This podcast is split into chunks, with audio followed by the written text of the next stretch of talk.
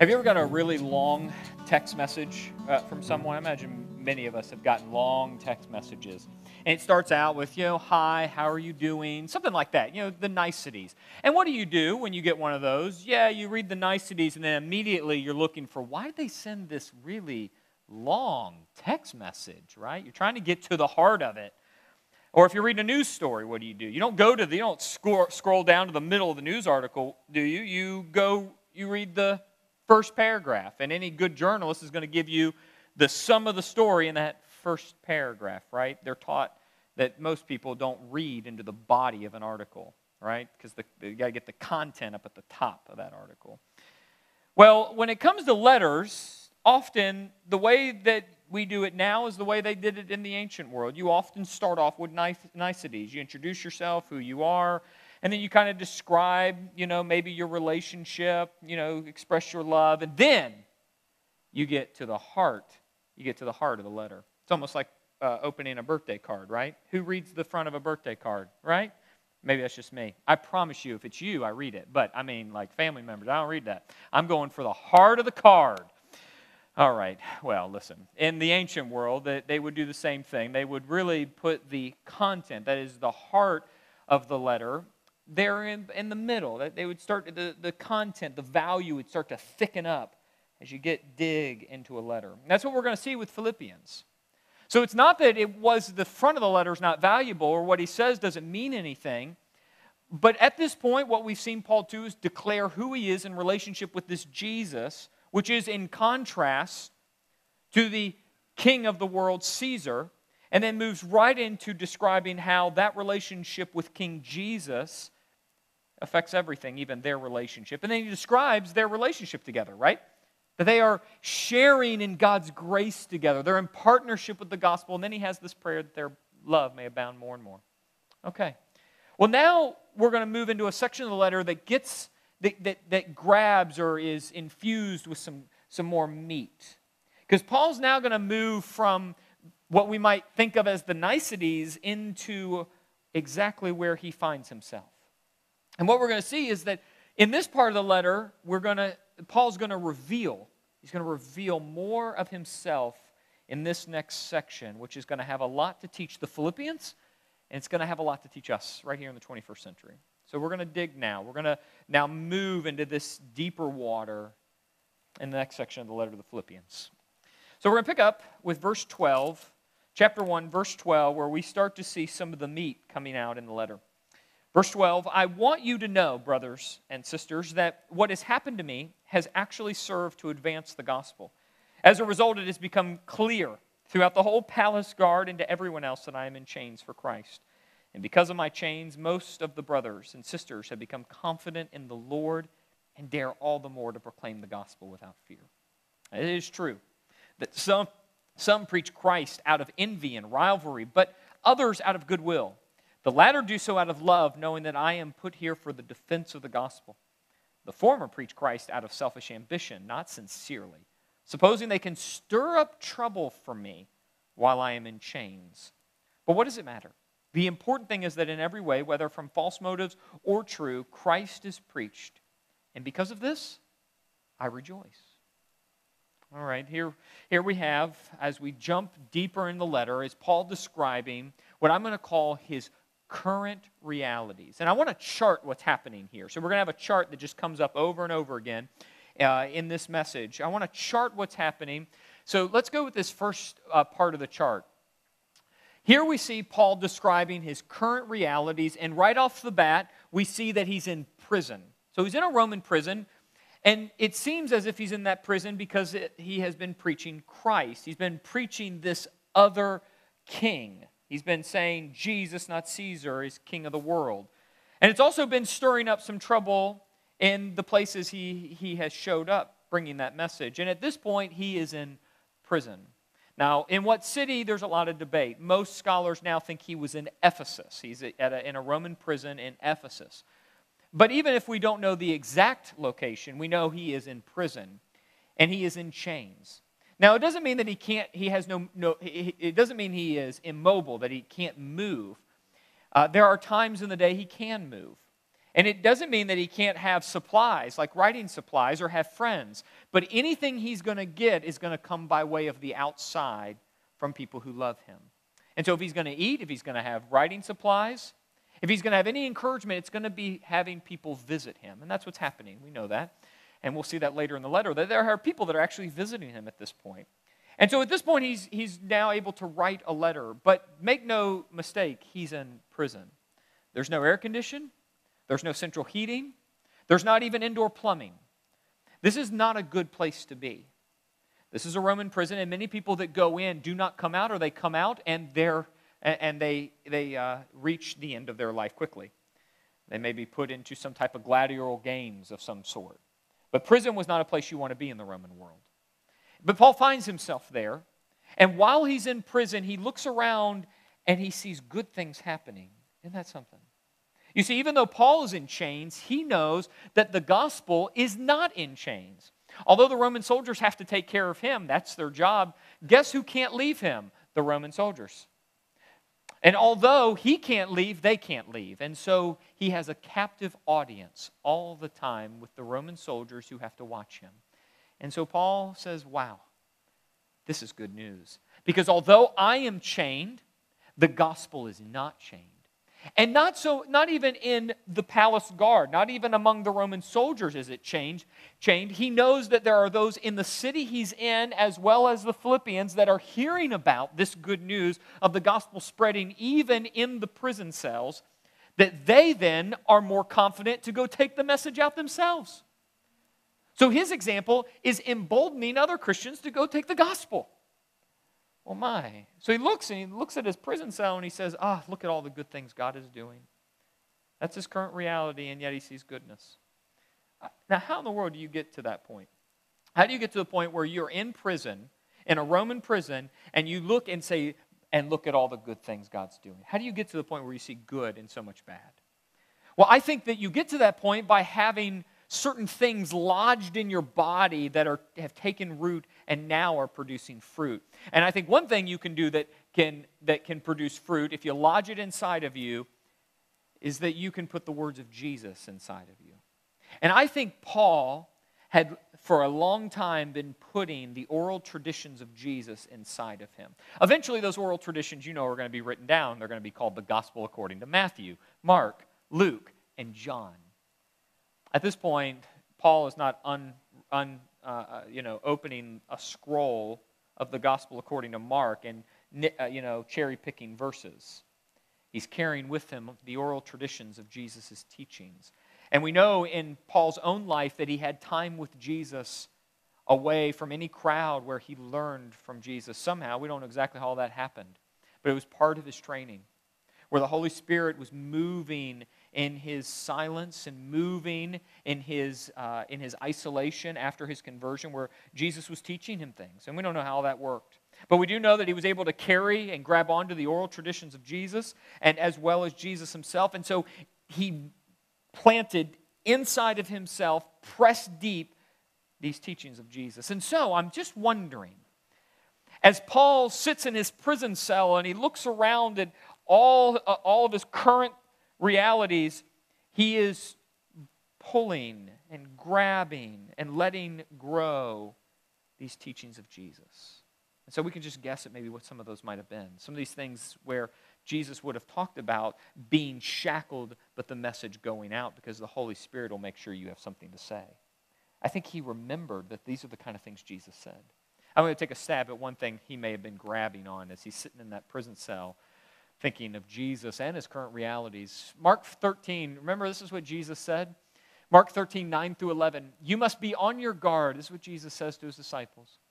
You will be handed over to the local councils, flogged in the synagogues on account of me. You will stand before governors and kings as witnesses to them.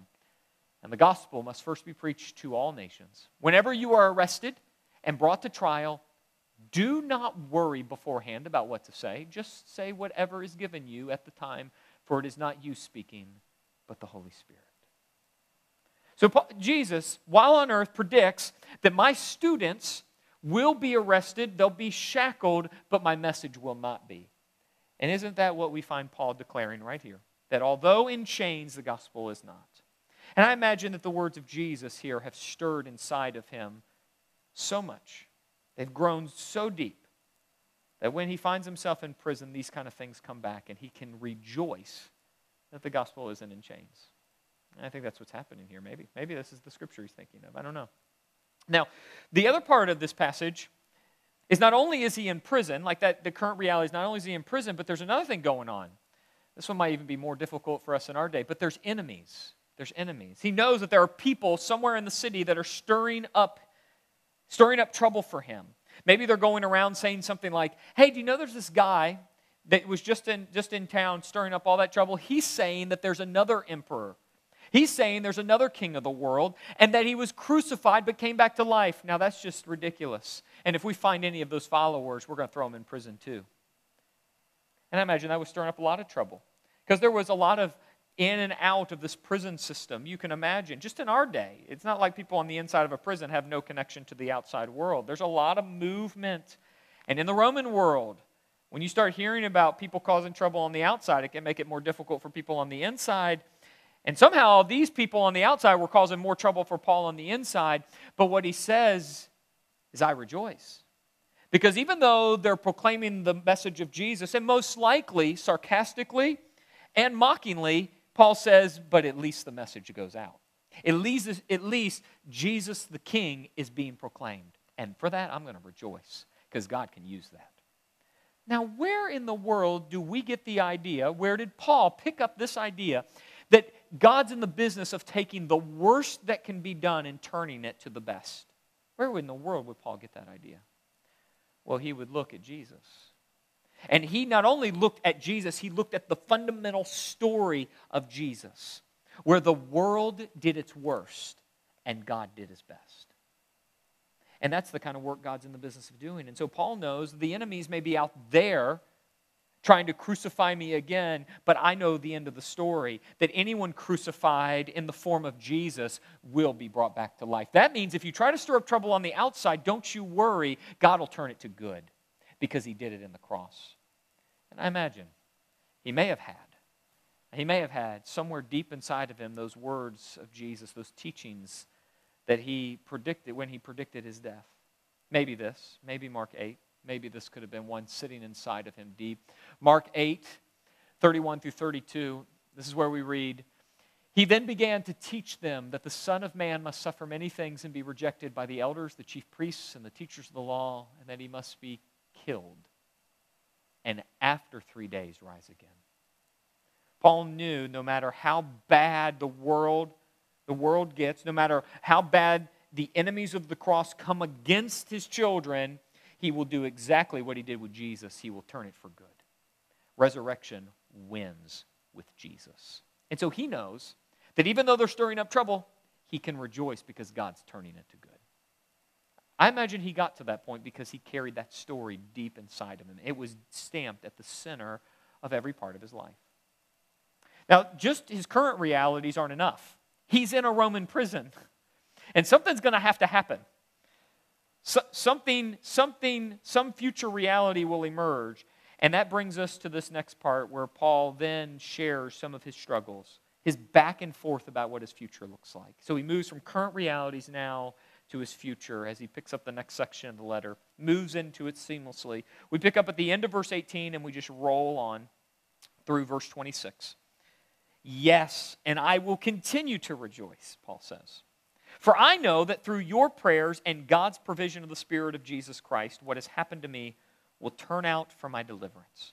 I eagerly expect and hope that I will in no way be ashamed, but will have sufficient courage, so that now as always Christ will be exalted in my body, whether by life or by death. For to me, to live is Christ and to die is gain. If I'm to go on living in the body, well, this will mean fruitful labor for me. But what shall I choose? I do not know. I am torn between the two. I desire to depart and be with Christ, which is better by far. But it is more necessary for you that I remain in the body. Convinced of this, I know that I will remain and will continue with all of you for your progress and joy in the faith, so that through my being with you again, your boasting in Christ Jesus will abound on account of me. What a future that lays in front of him. life or death. So go to the chart. We'll just take a look. This is what we're facing now. So Paul is facing future uncertainties. He's got life and death in front of him. And yet, in both of them, he puts Jesus at the center no matter what. If he dies, it is Christ. If he lives, it is Christ. Jesus stamped right there at the center. And where in the world would he pick up that idea? As, as Paul faces the prospect of death, he's not worried. I think it's because Paul realized long before he wrote these words that his life was in Christ.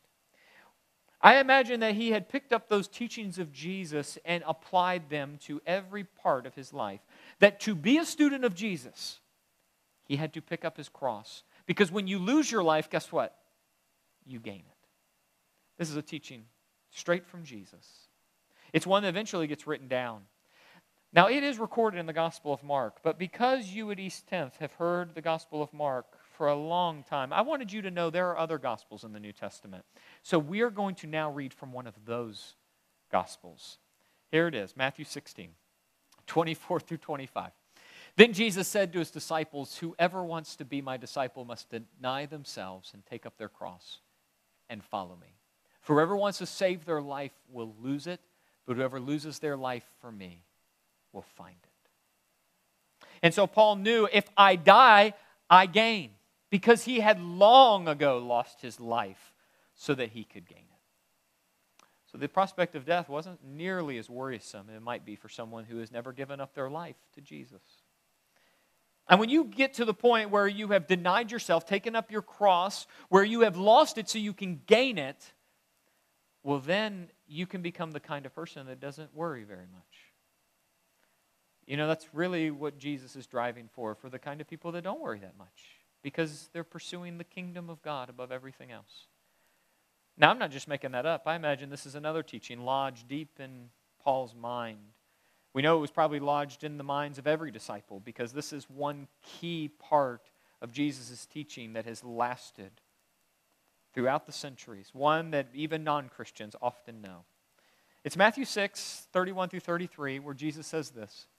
So do not worry, saying, What shall we eat, or what shall we drink, or what shall we wear? For the pagans run after all these things, and your heavenly Father knows that you need them. But seek first his kingdom and his righteousness and all these things will be given to you as well. You get that kind of life when you take up your cross, lose your life so you can gain it. And when you do that, you get to the point where you don't have to worry. And this is exactly the kind of life Paul was living. So when he writes things like, I rejoice even though I might die, oh, it's because he's learned to seek the kingdom of God first. And where, where do you see the kingdom of God most on display? At the cross. That's right. Hence, Jesus saying, if you want to be my disciple, you pick up your cross. And what happens after the cross? Well, he is brought back to life, conquers death. And that means when you lose your life, you gain your life. I think all this is swirling in Paul. It's how he can get to the point where he can say, whether life or death, it is Christ. That's the kind of person I want to become. What a vision of how to deal with future uncertainties. So, if I had to summarize all this, so if I had to take all that we've said in the last few minutes and just summarize it, I would say, I would say this. This is what I would say. Paul saw each piece of his life stamped with Jesus. And so, no matter his current realities or future uncertainties, his life was defined by Christ and his cross. That's what I think we have in Paul. So if I had to summarize everything we've just said in the last few minutes, if I had to summarize it, and I couldn't say it, I would see or show this. We're going to bring back Play Doh. Obviously, I had a talk, but you get it. Like I'm showing you something right here. So those of you can't uh, can't see what I'm doing, I have a piece of wood with uh, Play-Doh just slabbed onto that piece of wood. And I think what we have here again is Paul whose life has been formed in the likeness of the cross, so that maybe we could visualize it this way. I'm taking an iron cross and I'm pressing it into that Play Doh.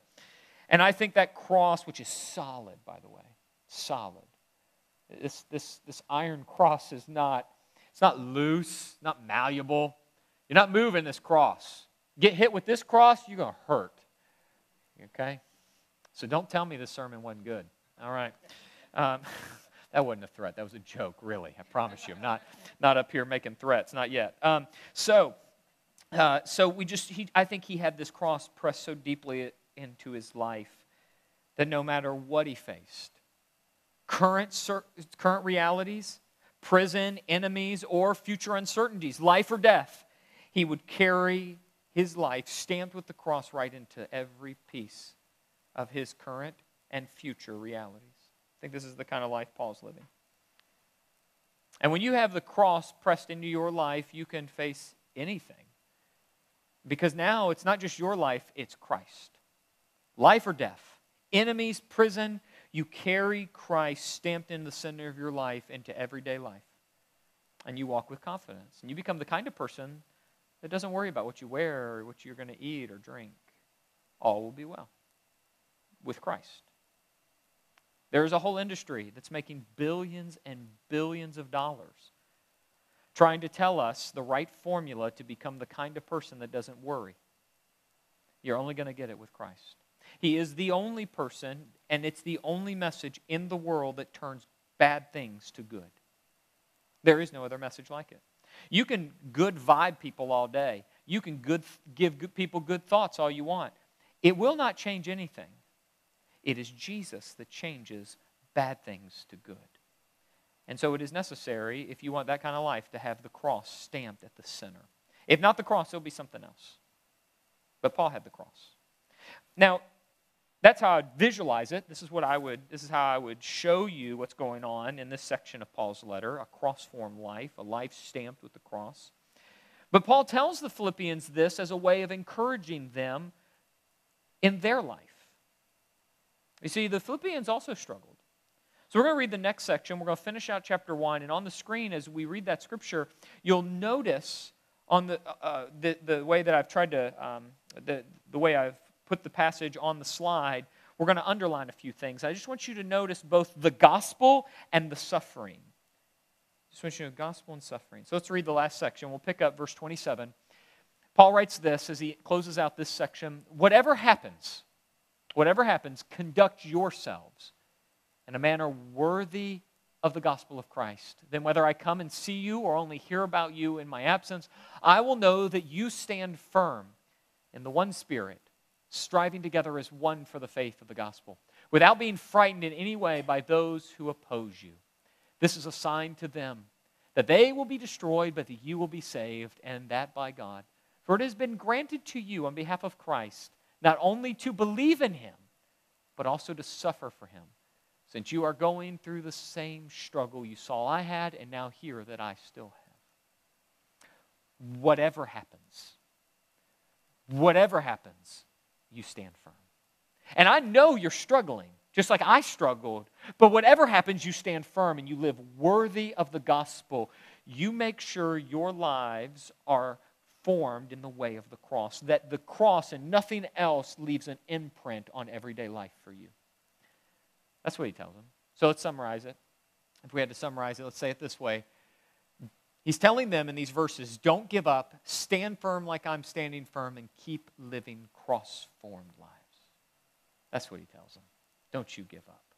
Now, in chapter 2, he's going to take that and he's going to begin to expand it. We're really going to start eating some meat in this next section of the letter. We, we'll go there next week. But right here, he's setting them up to stand firm and to live cross formed lives. So he took his life rooted in the life of Jesus, and then makes application to their circumstances and their future uncertainties. And it's right there, as he makes that application for them in verses 27 through 30, that I want us to pick up some application for our lives. We're just going to roll right into that for the 21st century. We're just going to jump a couple thousand years. And here's what I would say I think a, a, pretty, a pretty solid application is for us don't give up, stand firm, keep living cross form lives, even in your current realities and with your future uncertainties. There's a reason that in the Bible there's a lot of talk of perseverance and endurance because life can get really hard. Like, this isn't Disneyland. Disneyland's not even Disneyland right now. Life gets hard. And so, constantly in the scriptures, it is a message of endurance and patience. But you can only do that when covered with the reality that God is for your good and all will be well. That all comes under and through the stamp of the cross. And so, what, what I want to do is take everything we just did with that chart, and I just want to take it and just transplant it into 2020. Here we go. Let's just start with this first one. I think that there's still application for our current realities. So, no matter your circumstances, you can have Jesus at the center. Now, I don't know what your current circumstances are, but there's a lot of stinky circumstances right now. And we could just go through a list both on a national scale, a global scale. We can walk it all the way down to our community. I bet I can get it all the way into your house, where there are some circumstances you would rather not be dealing with. And yet, we really need to be asking what does it look like to have Jesus at the center of those circumstances? That's what needs to be at the forefront. What does it look like to have Jesus? Because when Paul faced a particular circumstance, he was thankful. And he had things to say thank you to God for.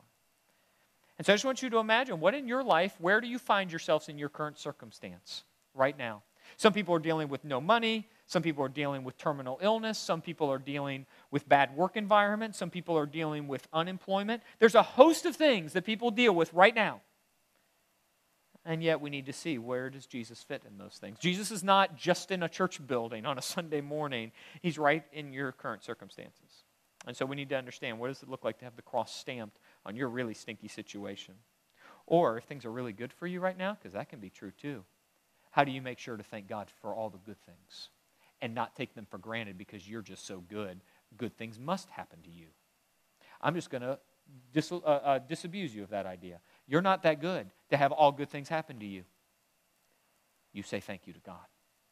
He is the giver of all these good things, and so this is what we do. So wherever you find yourself, Jesus at the center. Now, it's interesting, we don't have this scripture up, and I'm going to let you go look for it if you want it. In chapter 4, Paul's going to say something like, I have learned what, it's, what it means to be content, in plenty or in want. Do you see how that theme, we're just beginning that thread, it's going to roll through, and we're going to show up in chapter 4, and all this is coming back? Just want you to see there's a theme. There's a theme. All right, this, take this one too. This one's, uh, this one's a little easier, right? So his current realities had enemies. I'm not going to call people our enemies, but let's just call them difficult people, right? You got any difficult people in your life? Okay, I didn't know if you were looking over it. Terry, Sheila. I didn't know what that was. I didn't know. I didn't know. I saw the eyes moving. You should have seen 945. And when we had elbowing, we I mean it it got bad. I thought we were going to have to have an intervention at 945 because people, I could tell who the difficult people were. Um, Tess even left, left to go help out in primary. She didn't get to hear the sermon because I have a feeling I know who would have been on the difficult people list uh, for her. Um, it wouldn't have been me. I mean, I'm talking about someone else. Um, so, so just imagine you have difficult people in your life, don't you? I mean, people that are really difficult, and some people can be mean. And we want to write those people off. I'm telling you, I don't like difficult people. But the way of Jesus says, we must move with them with patience and grace, just like he moved with us with patience and grace. Now, that doesn't mean you befriend every one of them and you're like best friends, but it does mean that you don't gossip about them, you don't slander them, you at least show love. Because do you remember who sees rain when it rains? Do you know? Do you remember? Do you remember what Jesus says about who gets to experience the rain when it falls from the sky? Yeah, the good and the bad. That's instructive. And so we want to be, we want to be careful with how we handle difficult people, Jesus at the center. Okay, and then this last one future uncertainties. I know someone in our congregation right now, uh, their job is ending at the end of this month. And this is a really difficult situation for this person. Doesn't know exactly what's gonna, what the future looks like. This is where the cross has to sit at the center of their life. Because no matter what happens, God will still be good and his hands are safe. But this takes training to have that deeply rooted inside of you. So I don't know what it is. I don't know what you're facing. I don't know what future, like what uncertainties exist in your future, but I know this that the cross can be right at the center. And because of that, good things are headed your way. Now, that may not be in the next year or two in the way we want it, but with Christ with us, all is well. It has to be that way. And so we just understand and we consider what's our future uncertainties, and we put Jesus at the center. And we begin to train that way. You see how all of this may start with gratitude? Sometimes that's, that's where all this begins, where all that training, where all that training happen, uh, you know, where, where it starts and how it grows. Even with Paul, he looks at, at his prison cell, looks out at his enemies, and he looks at this uncertain future, and in all of it, he has gratitude sprinkled in all of those verses. So I'm just going to say, to get to a, to get to a place where we become the kind of people that can live with Jesus stamped at the center in our current realities and our future uncertainties, that why don't we just start, we just begin with gratitude. So let's take this next step to help us. Fill in the blanks here. Although I'm going through blank, I am thankful, I thank God for blank. I don't know what that is. Although I'm in virtual learning, I thank God that I get to be home with my family more. Maybe, I don't know. I, am I'm, I'm just, there has got to be something in any circumstance we can thank God for. So we just train this way. So you just, this is like, this is, this is for you. I can't fill in the blanks for you.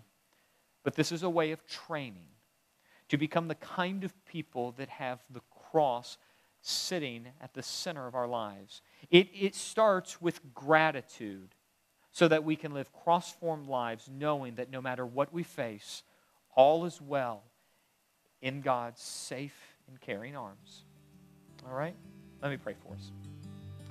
Father, thank you for this letter inspired by the Holy Spirit written so many years ago. And thank you that you have preserved it over these many thousands of years through these many, many, uh, many, many languages. And now we pray that although we're going through whatever, our current realities or future uncertainties, that we can be thankful to you even in those situations.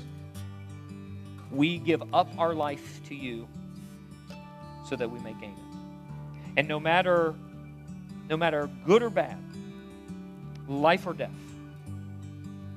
we live with Christ. And that is good news.